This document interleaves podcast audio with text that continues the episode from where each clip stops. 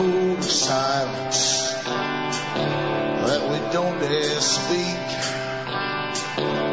There's a wall between us and a river so deep. We keep pretending that there's nothing wrong. There's a code of silence and it can't go on.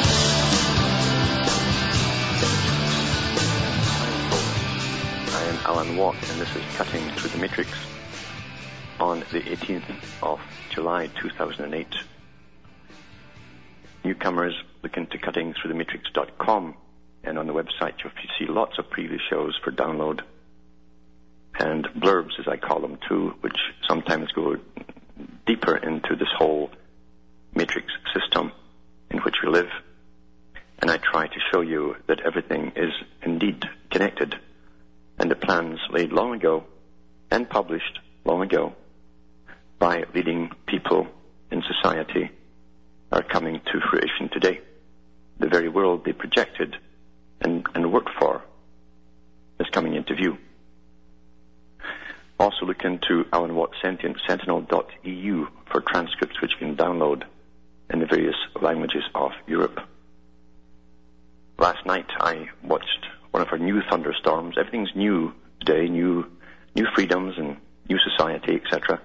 And have the new thunderstorms to go with the new weather, which is man-made. And you could see these flashes where they originated from in the sky every few seconds, like clockwork. And there was no sound of the thunder. And this went on for two or three hours. And this happened last year as well, where they superheat the atmosphere with HAARP technologies. And it wasn't until the, four, the fourth hour of it that eventually came my way, and the thunder was actually there too. And during the day, they were spraying and spraying away to build up the right conditions that, so that HAARP can work to its full extent.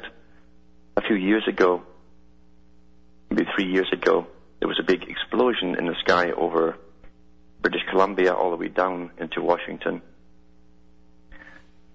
The following day, they brought out experts from NASA and different uh, areas of the same science to explain it was probably a meteorite that simply set off the fire alarms and the car alarms all the way down that massive area from BC to, to Washington.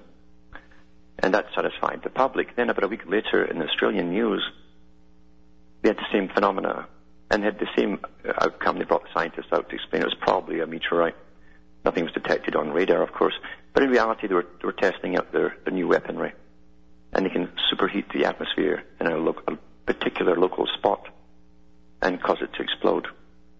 Tesla, interestingly enough, had one warning to do with his own technology, and he said it could set the atmosphere on fire and cause fire across the whole planet. That was his reasons that he gave, at least, for stopping that particular experiment, and went on to other ones to do with weapons and warfare. We do live in an incredible system of mind control. A system, as I say, that has a public thinking. We're evolving day by day, and that things are happening in parliaments and congresses to do with these events as politicians wrestle with the big problems of how to tackle them. Problems they never foresaw coming.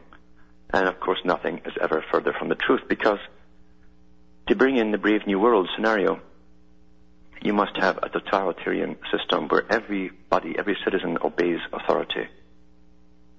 And nowhere will you find this kind of information except in the writings of the early communists and Lenin, who went through the whole agenda of how to completely alter a society in a very few years by the very same techniques we're seeing used today across the planet. Sometimes they make you think you're still insular, you're still a country. And we've been global for many, many years. It took a long time to set up this system of domination and meshworking. Back after these breaks with more.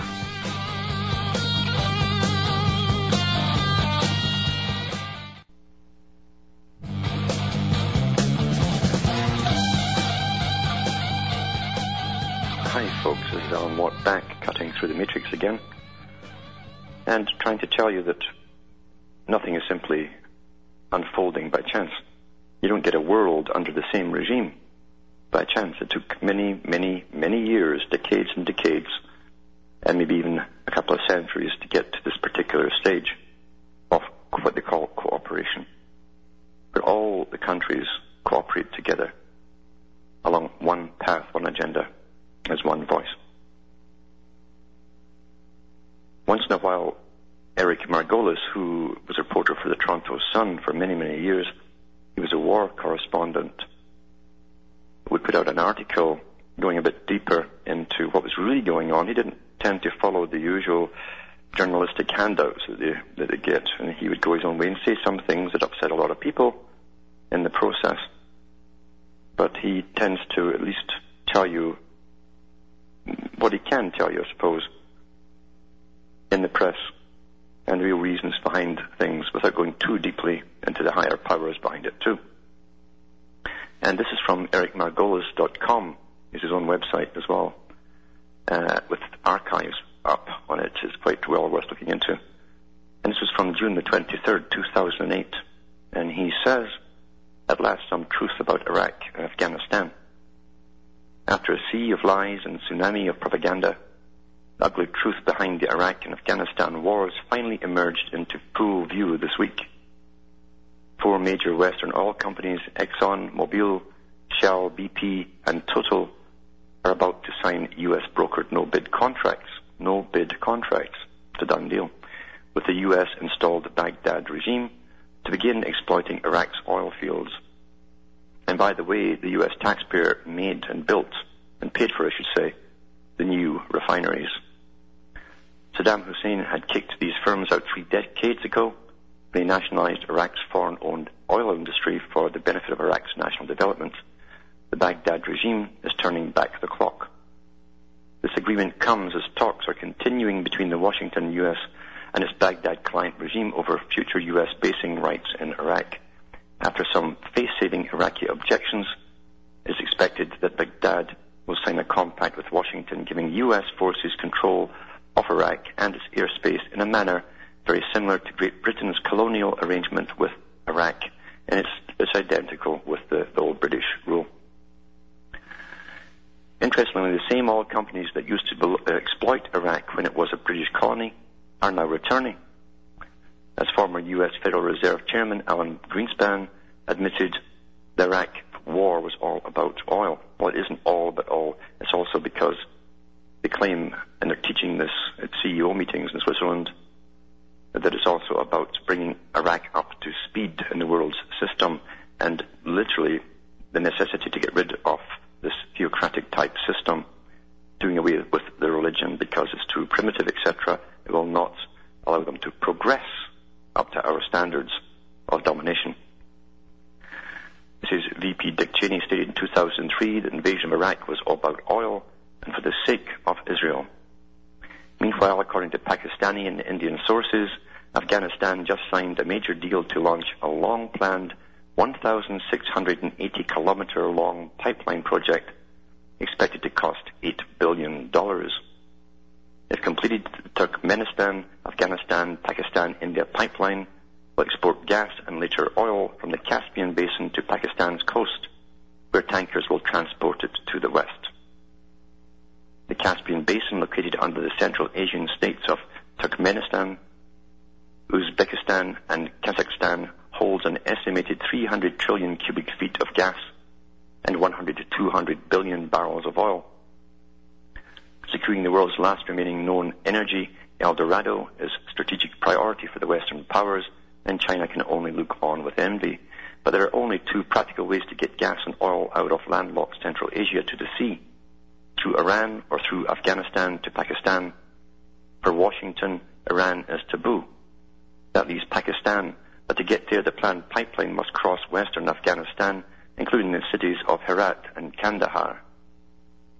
In 1998, the Afghan anti-communist movement, Taliban, and a Western oil consortium led by the U.S. firm Unocal signed a major pipeline deal. Unocal lavished money and attention on Taliban, flew a senior delegation to Texas and also hired a minor Afghan official on Hamid Karzai. Enter Osama bin Laden. He advised, he advised unworldly Taliban leaders to reject the U.S. deal and get, got them to accept a better offer from an Argentine consortium, Bridas. Washington was furious and, according to some accounts, threatened Taliban with war. In early 2001, six or seven months before 9-11, right, six or seven months before 9-11, Washington made the decision to invade Afghanistan. Okay, I hope you hear that part because it's from a major reporter. Overthrow Taliban, install a client regime that would build the energy pipelines. But Washington still kept up sending money to Taliban until four months before 9-11 in an effort to keep it on side for possible use in a war on strikes against Iran. The 9-11 attacks about which Taliban knew nothing supplied the pretext to invade Afghanistan. The initial U.S. operation had the legitimate objective of wiping out Osama bin Laden's Al-Qaeda, but after its 300 members fled to Pakistan, the U.S. stayed on, built bases which just happened to be adjacent to the planned pipeline route, and installed former Unocal consultant Hamid Karzai as leader. That's their puppet man. Washington disguised its energy geopolitics by claiming the Afghan occupation was to fight Islamic terrorism, liberate women, build schools, and promote democracy. Ironically, the Soviets made exactly the same claims when they occupied Afghanistan from 1979 to 1989. The cover for Iraq was weapons of mass destruction, Saddam's supposed links to 9-11, and promoting democracy. Work will begin on, on this pipeline once Taliban forces are cleared from the pipeline route by US, Canadian, and NATO forces. As American analyst Kevin Phillips writes, the US military and its allies have become an energy protection force.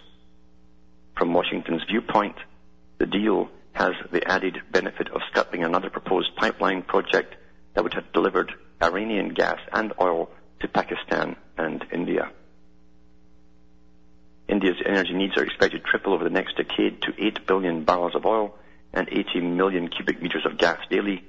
Delhi, which has its own designs on Afghanistan and has been stirring the pot there, is a cock a hoop over the new pipeline plan. Russia, by contrast, is grumpy, having hoped to mon- uh, monopolize Central Asian energy exports.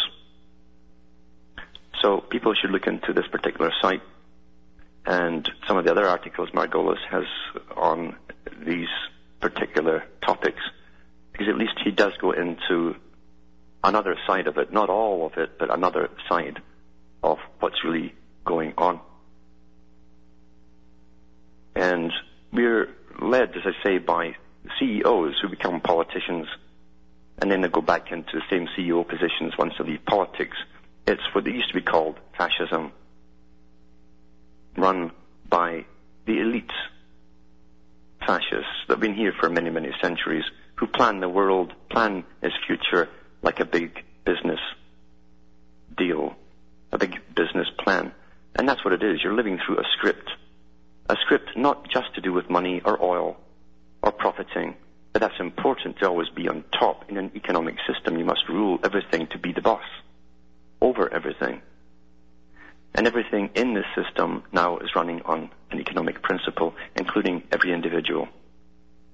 We're number, numbered, we're, we're actually put down in reports as to our earning capacities, how much money you can pay in taxes in your entire lifetime. This in the projected figures that they put out there. And they do this with every child that's born. We are slaves in the system, and the slave masters are letting us know that we're slaves. Mind you, there's a lot of happy slaves out there with little earphones on, uh, dancing in the shopping malls or yapping into cell phones and looking in the shop windows. There's a lot of happy slaves out there, but they won't be happy forever. Eventually, they won't know what happiness is because they won't be able to think at all when they're completely programmed 100% from scratch. And that is also the goal. And this article now is from the Mail Online and it says here, Big Brother warning over government database that records every phone call and email in Britain. And the reason that people should listen to about this in the States and Canada and elsewhere is because everything starts in Britain. We've already seen Sweden, by the way, actually beat Britain at this. But Britain's following suit, as we all must. It's the same agenda, same ID card that's coming and all the rest of it, by issued made by the same corporation. And this was from the 15th of July 2008. A Big Brother database recording every single phone call and email made in Britain would threaten the British way of life. The Information Watchdog has warned. Information Commissioner Richard Thomas said such a government-run database would have serious data protection implications. So they've already swayed it, you see. He's supposed to be there to warn the citizenry. That's his position in Parliament. They used to call them privacy commissioners. But they've already spun it right there say it was serious um, protection. It'd be hard to protect the data, not, not the fact it's really wrong to do it in the first place. Amid speculation, a massive database is already being planned, he declared it would be a step too far. May's draft leg- legislation program included provision for a bill to modify the procedures for acquiring communications data and allow this data to be retained. However, Mr. Thomas declared as he launched his annual report today that any such database would have serious ramifications. He said, I'm absolutely clear that the targeted and duly authorized interception of communications of suspects can be invaluable in the fight against terrorism and other serious crimes. So even he's plugging the, the, the official story. It's all to do with fighting terrorism and crime. And he's right, really, because we're all terrorists. We all have old think, and we are contaminated with old ideas. Back with more after this break.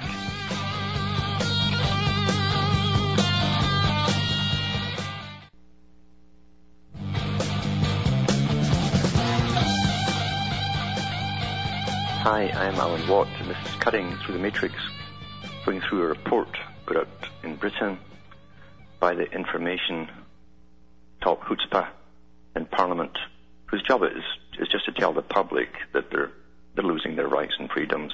That's all he can do. He has no power in Parliament anyway. But he's also putting a spin on it that it's, it's not that bad. I mean, they have to collect all this data for terrorism. It's just going to be a hard deal to try and retain it from from getting out of their hands. They've made sure that we all know that all this government data to do with welfare cases, etc., has already disappeared from, from government. It doesn't get to its destination. A big terror threat to, to frighten us all. And they will come up with a solution for that, by the way, at the right time, which they already have.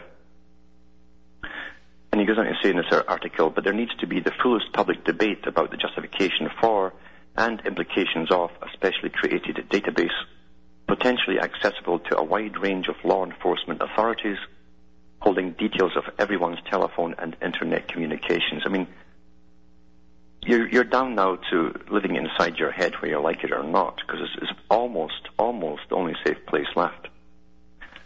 He says, do we really want the police, security services, and other organs of the state to have access to more and more aspects of our private lives?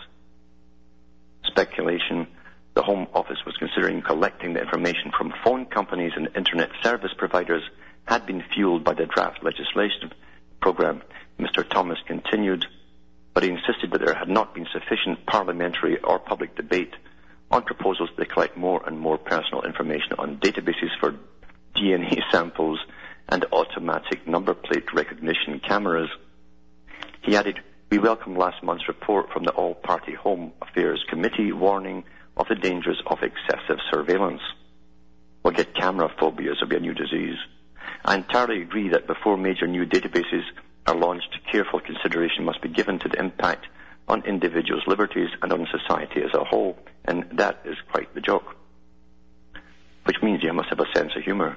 Sadly, there have been too many developments where there has not been sufficient openness, transparency, or public debate. There's been none. The past few months have seen several high-profile data loss scandals, much to the government's embarrassment. The Information Commissioner's Office was today serving enforcement notice against HMRC and the Ministry of Defence following recent high-profile data protection breaches involving the loss of computer disks and laptops containing personal uh, details. They're awfully careless there, aren't they?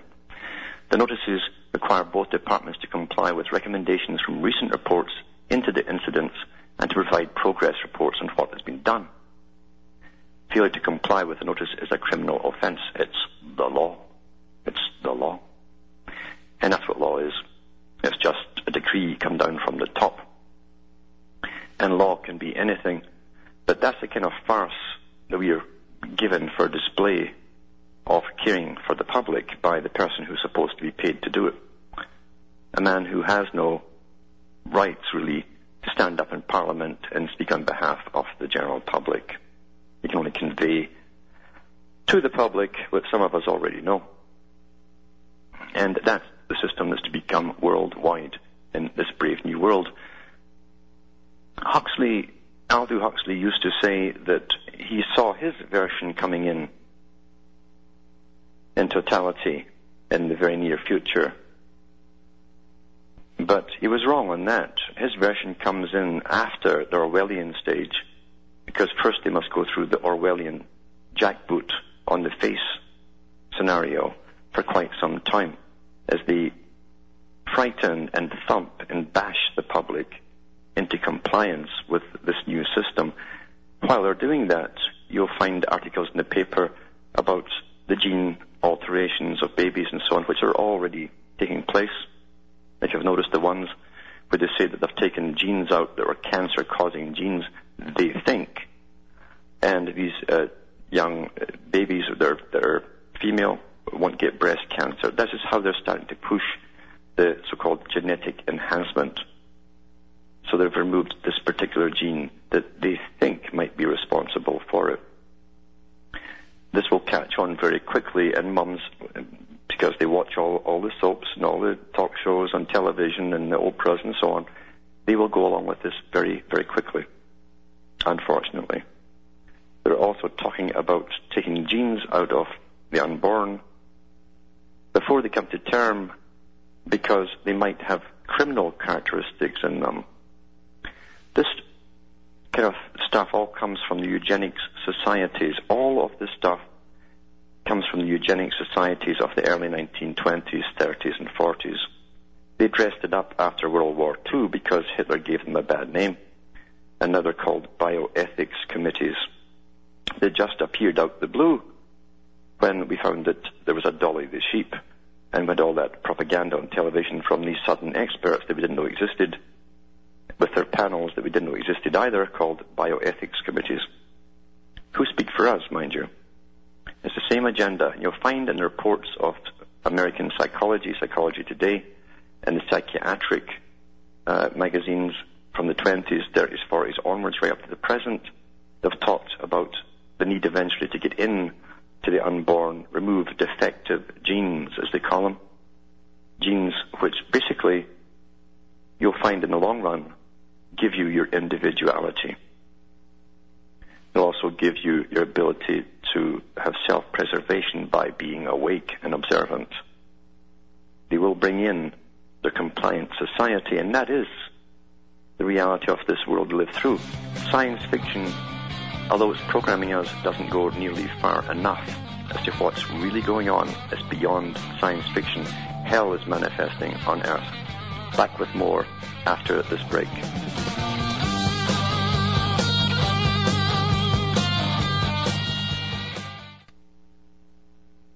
You're listening to the Republic Broadcasting Network because you can handle the truth.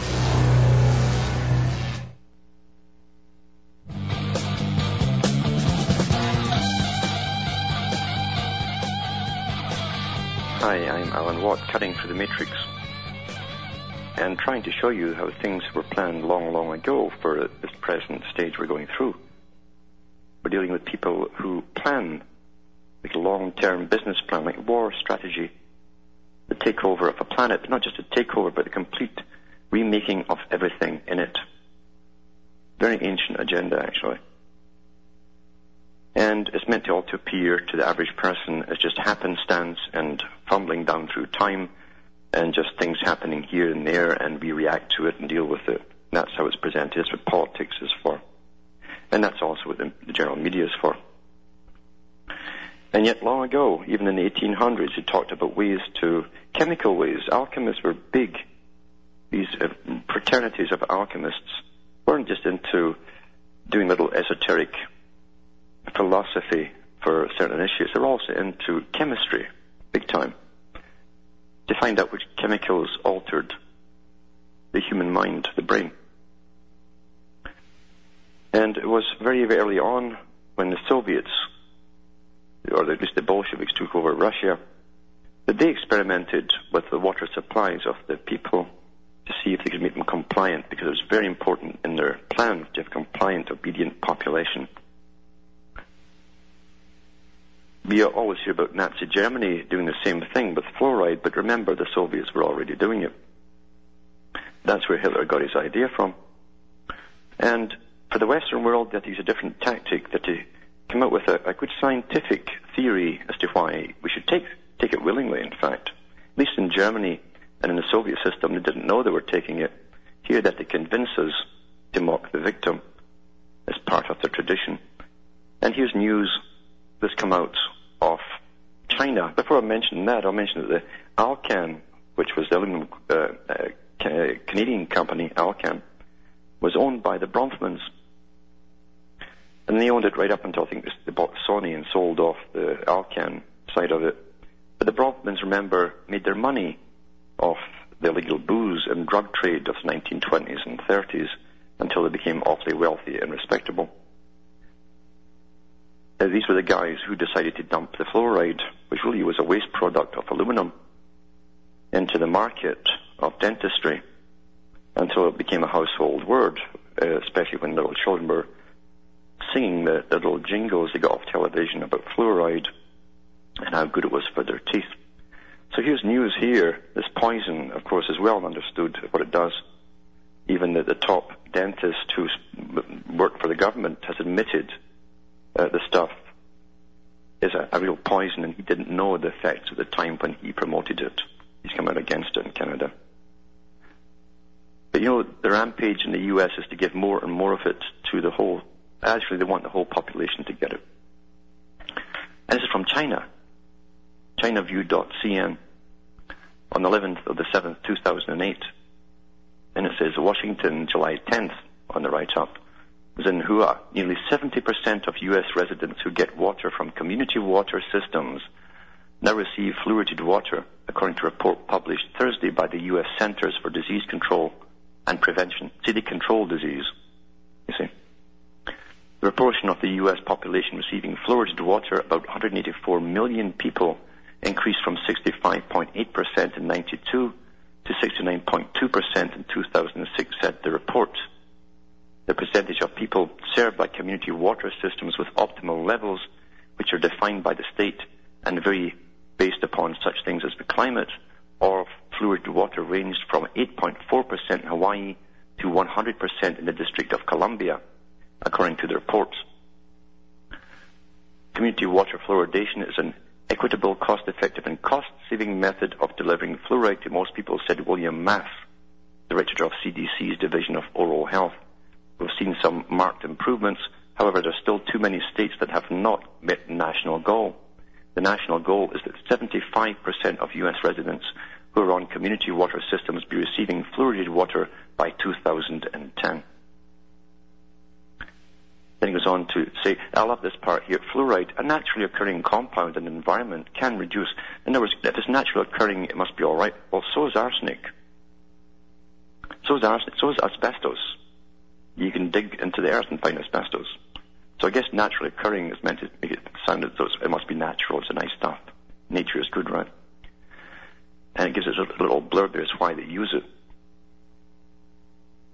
This is based on upon studies and a systematic review. The new report suggests that fluoridation resulted in a median 29.1% relative decrease in tooth decay in the United States. And I love how say, suggests. Uh, it's like a good guess. What's your guess? Because yours is as good as theirs. This has nothing to do, as I say, with the helping of preventing dental caries. We know it makes bones brittle. You can find it in the little spots and flecks in the enamel of the teeth of, of children with it. And we know that the IQ drops quite a bit.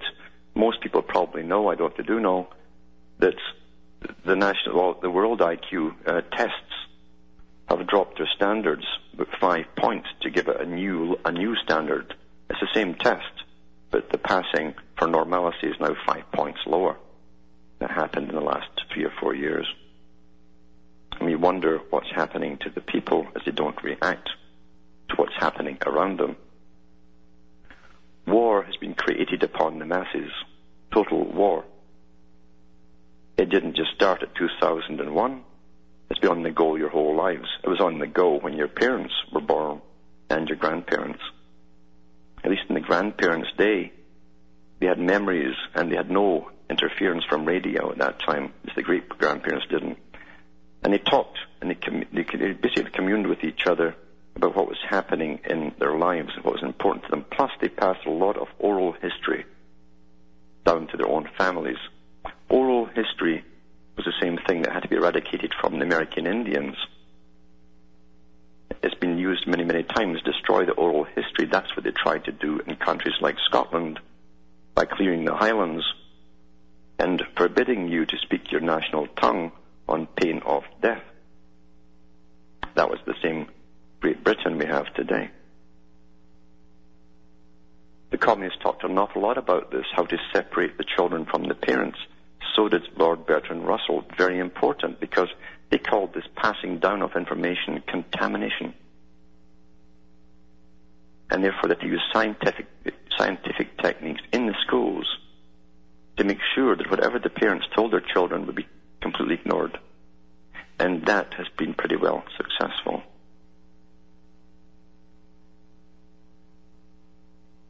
Everything now that comes into a child's mind comes from television and their teachers.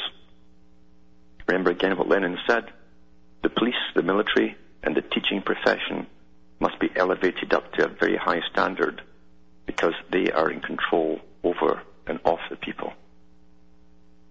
We've seen that happen. Teachers not so long ago would move around countries and states and provinces looking for work. It was not looked upon as the high profession. And they were not given incredibly high wages.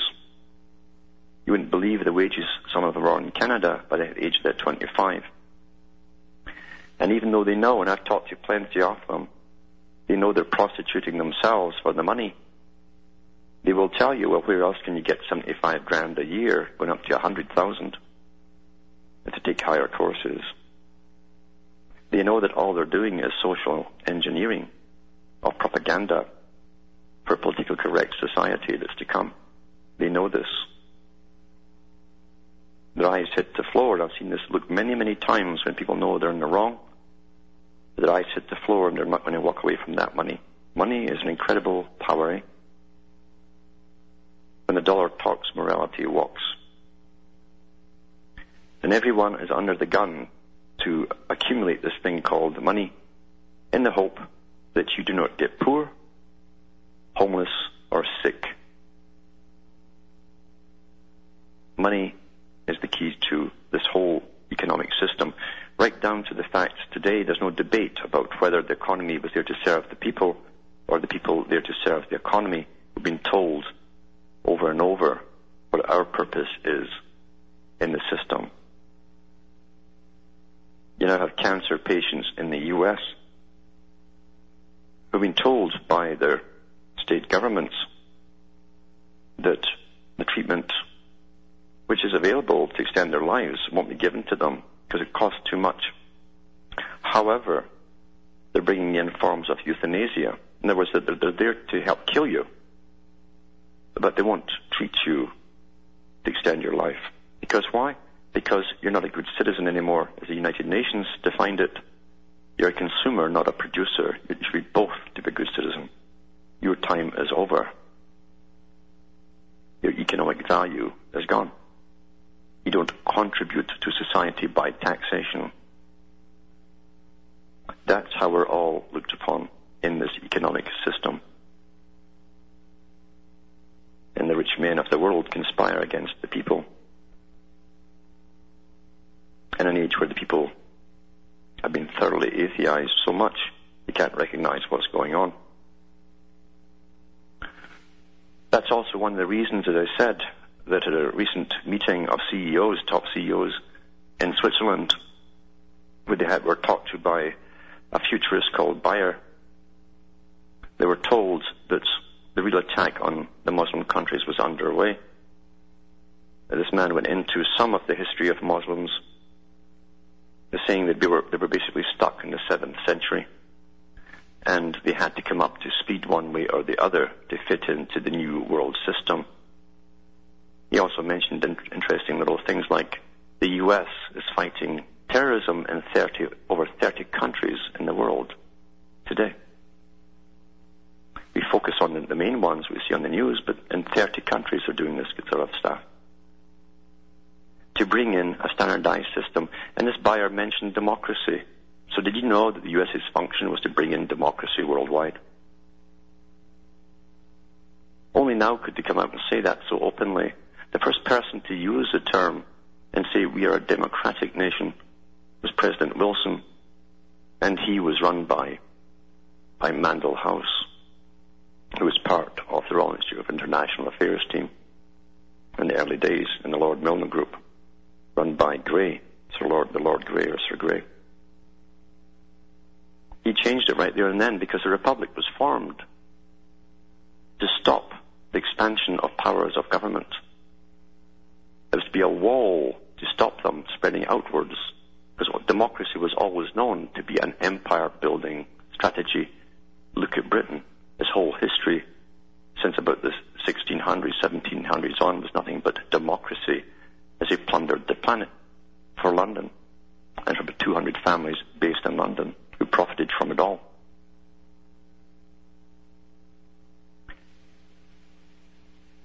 In the early 20th century, in the days of Kipling and others, and Kipling belonged to this writers' club. He also belonged to the Royal Institute of International Affairs. Kipling came over and read this great poem to the U.S. Senate. Now you have to be a high mason to get on that floor as a foreigner and speak in the first place. And he was.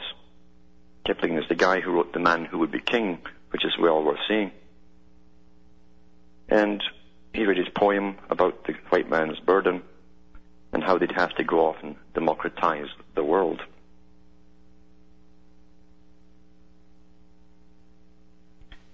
And since then, it's been on a, a roll. It took up speed after World War II, and the baton was passed over to the US to finish off the job that England had started. And that has been the function ever since.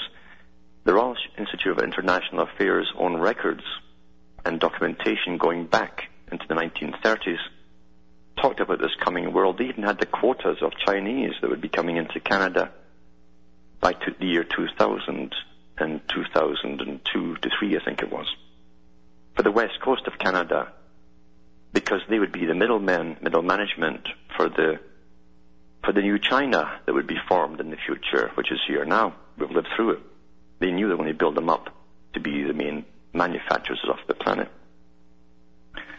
And they talked as well about the role of America that would start wars,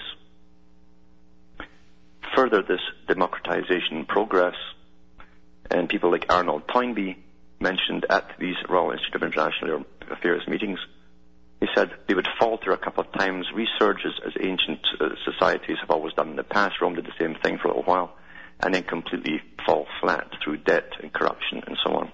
Then China, which would be built up, built up to be the top premier country for the planet with manpower, commerce, and industry.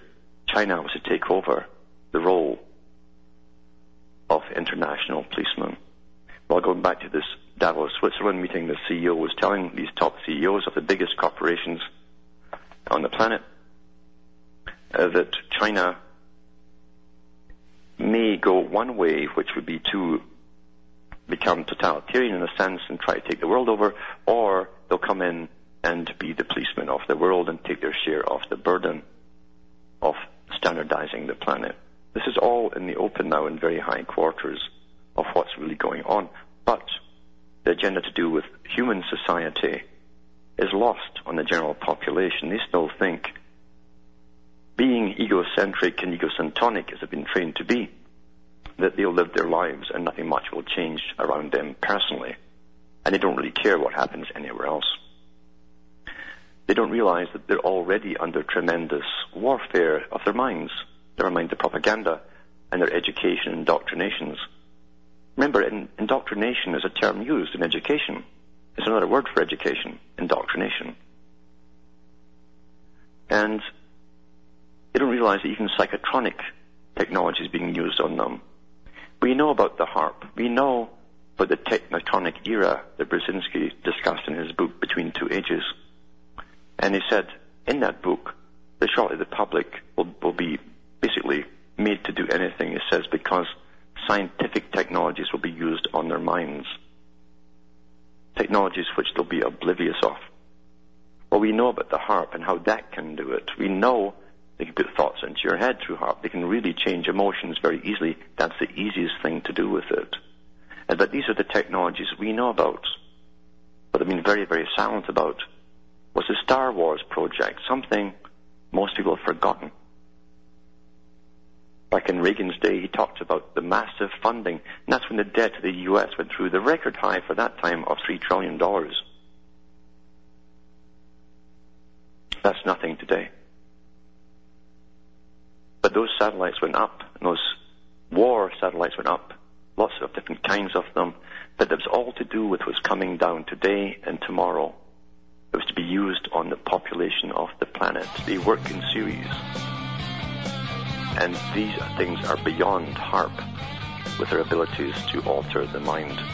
Back with more after this break.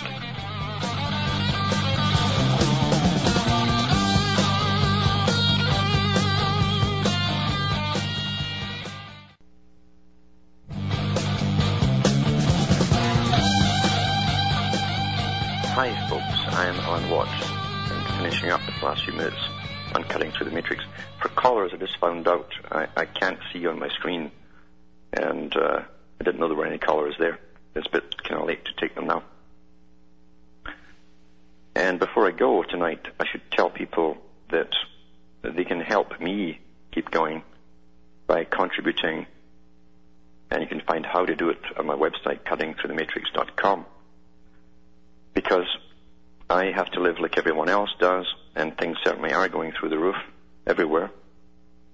And gasoline certainly is a lot more expensive up here in Canada at the moment. I'm sure it'll, it'll be the same across the Americas shortly, probably across the world. Because we have to eventually go up and match Europe's. That's where it's all heading. No preferential treatment anymore because we have the international corporations running us, and international means international to bury the nations, you inter them. And also before I go, I'd like to mention that people should look into this particular site, and it's theguardian.co.uk. This is the bloody Battle of Genoa. It's about the the 2001 G8 summit in Italy. It's only now coming out to the West what actually happened there with the protesters who were many of whom were beaten to an absolute pulp by the jackbooted thugs. It took them all these years to, to print this up to the public and let us know what happened. This is from, as, as I say, it's The Guardian, Thursday, July 17th, 2008. It's well worth the read. And the only reason it came really out in the public is that these particular police did not discriminate between reporters and the protesters who were well away from the meeting in the first place. You know that all these meetings now you can't get near. And nothing was to stop the, the G8. You know, they love that G for masonry. It's between the, the legs, you know, on the compass.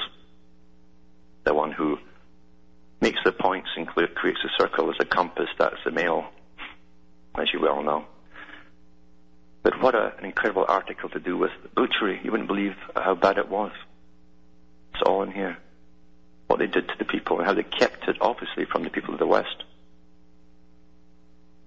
And it's going to get bloodier and bloodier as this agenda goes on, because these characters will stop at nothing now. The means, just or the end justifies the means. Any means will be used to bring this around, and they've got to terrify the public into compliance worldwide into this new system by using complete brutality.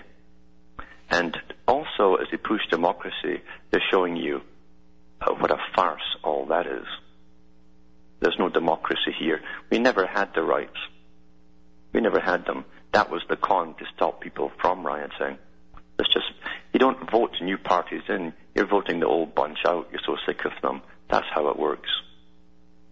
And nothing changes because it's the same agenda regardless of the funny face they put in front of you to vote for. They get their orders from the top. A well documented agenda, very old, incredibly well documented in fact. And I've never seen it falter in any country that puts the same laws in the books at the same time across the planet, just by chance, by coincidence. In my entire life, it's never ever altered or faltered. You have to get into the books while you can, while they're still out there. They're taking them off the market, a lot of these books. Do your homework if you care. And then you can pass it on to others. That's all you have left the time to spread it to others. From Hamish myself in Ontario, Canada, it's good night, and may your God or your gods go with you.